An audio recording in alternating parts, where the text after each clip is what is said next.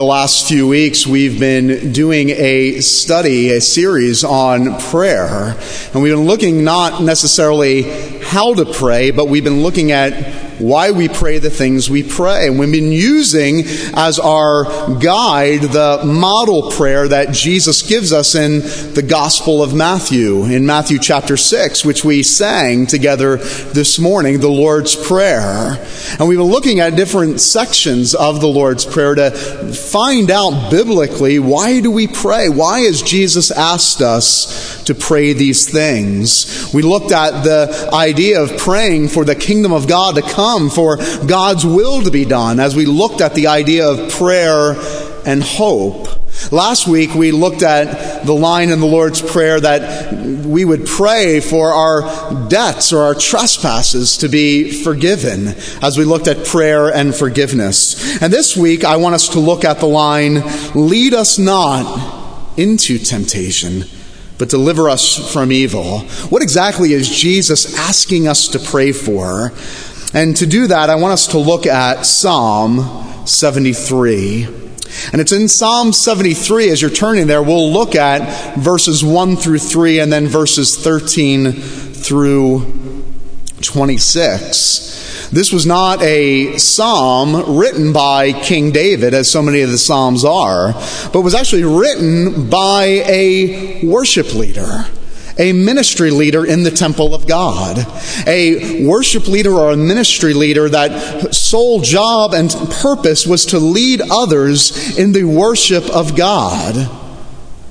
But even someone who had been dedicated his whole life to leading the people of God in worship, even he was going through a time of great discouragement, of great despair. Even he was going through a battle in which he needed to be delivered from. Let's look together at Psalm seventy-three, beginning in verse one. "Truly God is good to Israel, to those who are pure in heart. But for me, my feet had almost stumbled. My steps had nearly slipped. For I was envious of the arrogant when I saw the prosperity of the wicked." Verse thirteen. "All in vain I have kept my heart clean. I have washed my hands in innocence. For all the day long I have been stricken and rebuked every morning. If I had said, 'I will speak thus,' I would have betrayed the generation of your children. But when I thought to understand this, it seemed to me a wearisome task, until I went into the sanctuary of God, and then I discerned their end. Truly you set them in slippery places. You made them fall to ruin. How they are destroyed in a moment, swept away utterly by terrors. Like a dream when one awakes, O Lord, when you rouse yourself, you despise them as phantoms. When my soul was embittered, when I was pricked in heart, I was brutish and ignorant. I was like a beast towards you. Nevertheless, I am continually with you. You hold my right hand. You guide me with your counsel. And afterward, you will receive me to glory. Whom have I in the heaven but you? And there is nothing on earth that I desire beside you. My flesh and my heart may fail, but God is the strength of my heart and my portion forever. And the grass withers, and the flower surely fades, but the word of our Lord, it stands forever. Amen." Have you ever needed to be rescued? Have you ever needed to be delivered from something? Have you ever found yourself in life, you might even find yourself right now in the midst of a battle, and you don't know how to be rescued, how to be saved, how to get out? Well, when Jesus asked the disciples to pray this prayer, to lead us not into temptation, but to deliver us from evil, what Jesus is describing is a epic battle. He's describing a internal battle, that is the temptation that lies within, but he's also describing an external battle, the evil that is outside of us. And it is the temptation inside of us, it is the evil outside of us that we find ourselves often in a battle. And Jesus says, pray this way. Pray that when your heart is tempted internally and when the evil forces out surround you and are tempting you to despair and seeking to deliver you, to pray the prayer, lead me not into this temptation, but deliver me from evil. What exactly is Jesus wanting us to be delivered from in this battle? And what can we learn from the psalmist here in Psalm seventy-three? The first thing that we see in Psalm seventy-three, we clearly could hear in the way that he wrote this psalm that he is conflicted, uses language about being in turmoil. He talks about his feet nearly slipping. He talks about being like a beast towards God, that his heart is being pricked. Well, the first thing that we need to see here in Psalm seventy-three, in the battles of life, that the greatest battle, the first point I want to bring to your attention this morning, is that the biggest battle that you and I face is always internal. It's always internal. Yes, there are battles that we face externally. There are temptations that we face externally. There are diseases and suffering and illness and strife and moments where we are not reconciled with our loved ones and with our friends. And everything surrounded, surrounding us seems like a battle. But what the psalmist identifies here in Psalm seventy-three is that ultimately the greatest battle of your life is internally. What does he say? What does the psalmist say in Psalm seventy-three? He first identifies in verse one, truly God, you're good to Israel, to those that are pure in heart. He identifies, God, this is how you move. This is how you work. You're good to those that are pure. You're good to those that are pure in heart.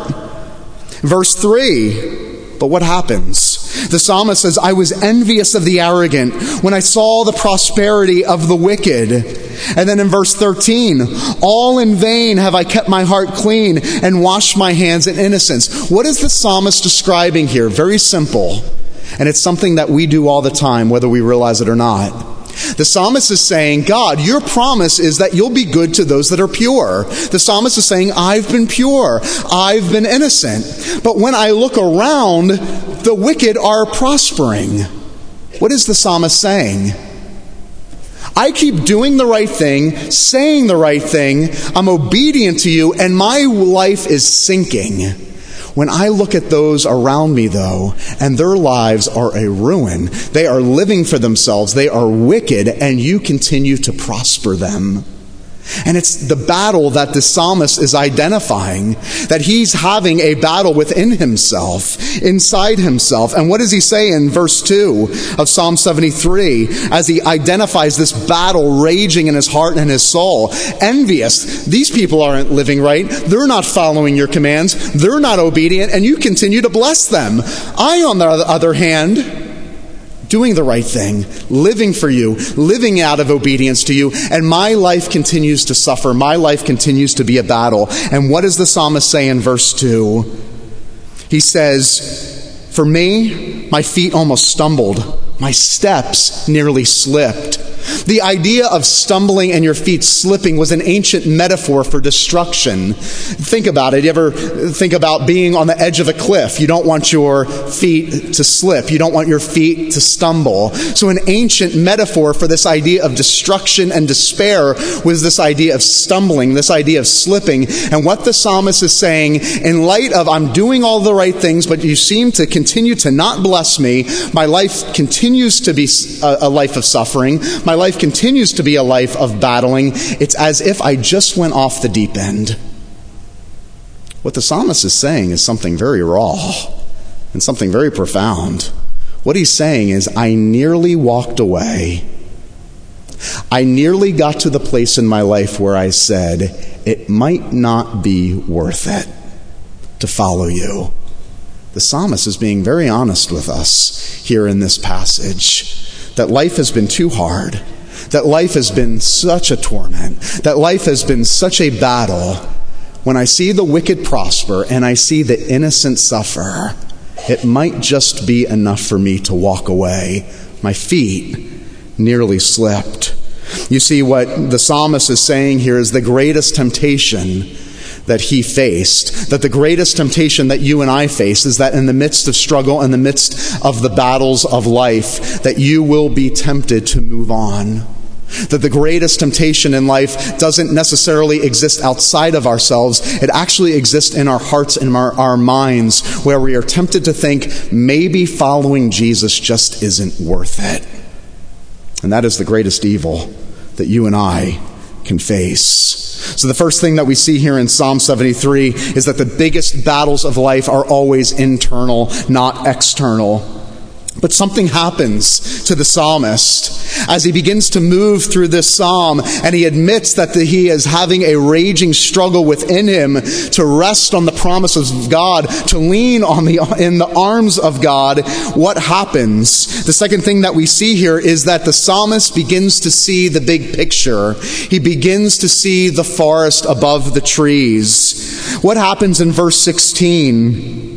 He says this, "But when I thought how to understand this, it seemed like a wearisome task." Do you ever feel that way sometimes? When I begin to think about why God would allow this to happen in my life, it seems too overwhelming. Why would God allow this to happen to me? Why would God allow this suffering? Why would God allow this brokenness? Why would God allow this battle? And the psalmist is opening up and he's saying, when I started to think about and to start to comprehend it, it seemed all too overwhelming. But something happened until verse seventeen. Look at your Bibles. Verse seventeen, until what?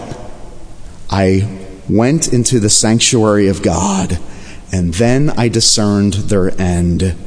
Truly, in verse eighteen, you set them in slippery places. You've made them fall into ruin. It is not until he experiences the fellowship of God. You see, the psalmist, although he was tempted to walk away from God, he moves in closer and he walks into the sanctuary of God. And it is the fellowship with God that he begins to see the whole picture.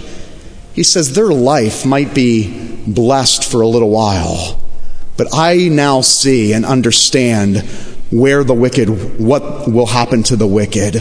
I now see the plans that you have for me. I now understand that a life lived for yourself, a life walking away from God and rejecting God, is actually no life at all, because they're the ones that will actually stumble. They're the ones that will actually find themselves in a place where their feet will slip, where their feet will stumble. I see them slipping away. Those that thought their hope and their comfort could be found in power and in beauty and in wealth and status. One day, one day, I will see them stumble. We will see them stumble. And so instead, what happens to the psalmist as he's reunited and reconnected with God, he begins to see not what's right in front of him, but he begins to see the whole picture, and he says, I shouldn't be envious of the wicked. I should actually have pity on them, because I know what will happen. And what does it say? It says in verse twenty, like a dream when one awakes. What happens when one encounters God and understands the big picture of life? It's as if you awaken, awake from this awful dream, and see what the world is trying to sell you and is trying to sell me is a dream couched in a reality. They're trying to make it seem and trying to sell you that a life lived for yourself, that a life based on power and beauty and success and status, that this is real life, that this is real living. But what the psalmist says, when you encounter God and you see the big picture, as if you wake up from that dream and begin to see that that is no reality at all. That it is a dream the wicked are living. It is a dream the world is living. But to be awakened is to understand that life, that deliverance from the battles of life only comes from relationship and fellowship with God. And so when we're tempted to run from God, tempted to push him away, we only will get out of the fog. We will only see clarity in the confusion of life when we run to God in prayer, when we run to God in worship, when we run to God in fellowship. Only these things can help bring clarity in the midst of the fog, in the midst of the battle. But then lastly, not only does the psalmist recognize that the greatest battle that he faces is internal, and not only does the psalmist recognize that it's not running away from God, but running towards God, in which he seeks clarity and the big picture of why this is happening, but he eventually, through this all, through this process and through this journey, experiences God's amazing grace. It's finally in verse twenty-one through twenty-four where the psalmist says, "When my soul was embittered, when I was pricked at the heart, when I was brutish and ignorant and I was a beast," he's saying, "when I was at my worst, God, and I was shaking my fist at you for putting me through this, it was in that moment when I deserved your worst. It was in that moment that I received your best." Verse twenty-three, "Through it all, nevertheless, I am continually with you.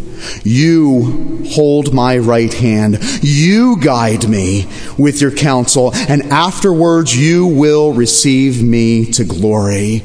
You see, it was going into the sanctuary of God. It was going into the temple. It was being reconciled and reunited in fellowship with God, not running away to God, but running towards God, that he not only sees the big picture, but he is reminded that while I was yet a sinner, while I was at my worst, while I was ready to turn my back on you, you never once thought about turning your back on me.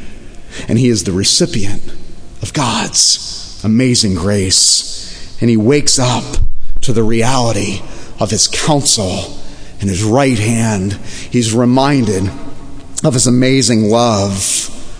What do you think it was? What was it that the psalmist saw? Why he was standing in the sanctuary of God, in the temple? Was it a vision? Was it a, was it a sign that he received? What was it that he said, "God, you will not leave me nor forsake me"? What was in the center of the temple that overwhelmed him of God's grace? There was an altar. He could not have missed the altar. And that was no ordinary altar. See, the psalmist in his despair, the psalmist in his battle, saw an altar caked with blood. And it was in that moment, in the sanctuary of God, that the psalmist looks out and he sees an altar caked with blood, and he is reminded that, "God, my blood will not be shed for the battles that I face, that my blood will not be poured out for the struggles and the sufferings of this life, but that you will send one that will shed his blood on my behalf forever." You see, it was in the sanctuary of God. It was in the altar of God, a caked altar of blood, that he saw the grace and the amazing love of God.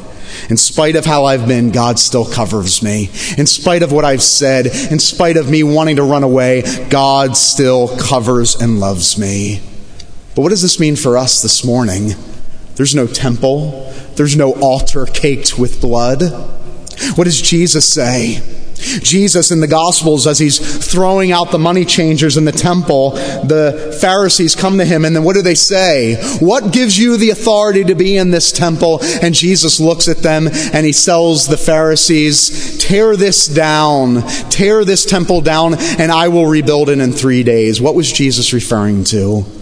He was referring to himself. Jesus was referring to himself being the new temple. And so the, although today we don't have a temple to go to, and we don't have an altar that we see covered in the blood of the Lamb, we have something so much better. We have Jesus Christ, who says, "I am the new temple, that I am the bloody sacrifice, that I am the only mediator between God and man, and I am the one that you go through." You see, it is at the cross where Jesus sets his eyes on the greatest battle of life. And it's the battle that was deserved for you and for me, the battle of sin and the battle of death. And Jesus stays on the cross and he fights the battle on our behalf. And so the good news for you this morning, for those that are found in Jesus Christ, is that you have a mediator, that you have a victorious warrior, that regardless of what battle you find yourself in life right now, regardless of how overwhelming that battle might seem, you have a man by the name of Jesus Christ that has been victorious over that battle.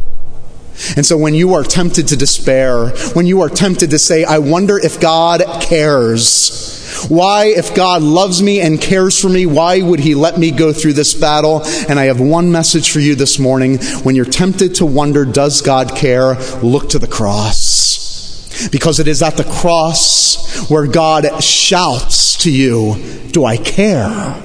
I sent my son to lay down his life so that you might live. It is the epitome of care. It is the epitome of concern. Do I care that you're suffering in the battles of life? Absolutely. Jesus wasn't delivered from that cross and from his greatest battle so that you would be.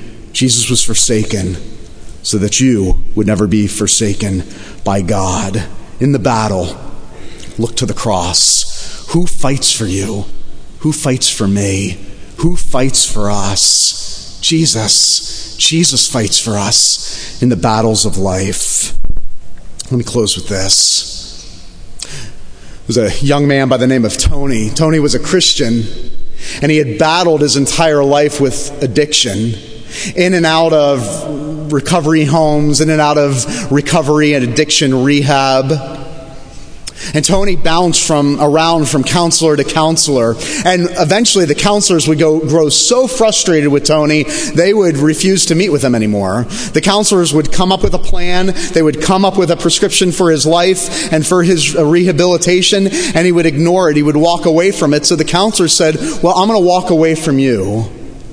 But finally, he was meeting with one counselor. This was maybe ten or eleven or twelve counselor on the list that Tony began meeting with. And Tony, once again, broke the plan and didn't stick to the script.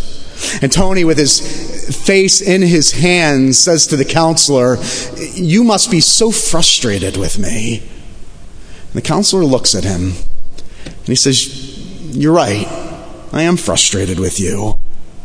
But I will never leave you. I will never leave you. And with that, Tony fell to his knees and began to weep uncontrollably. Tony says, that was the day. That was the beginning of my new life.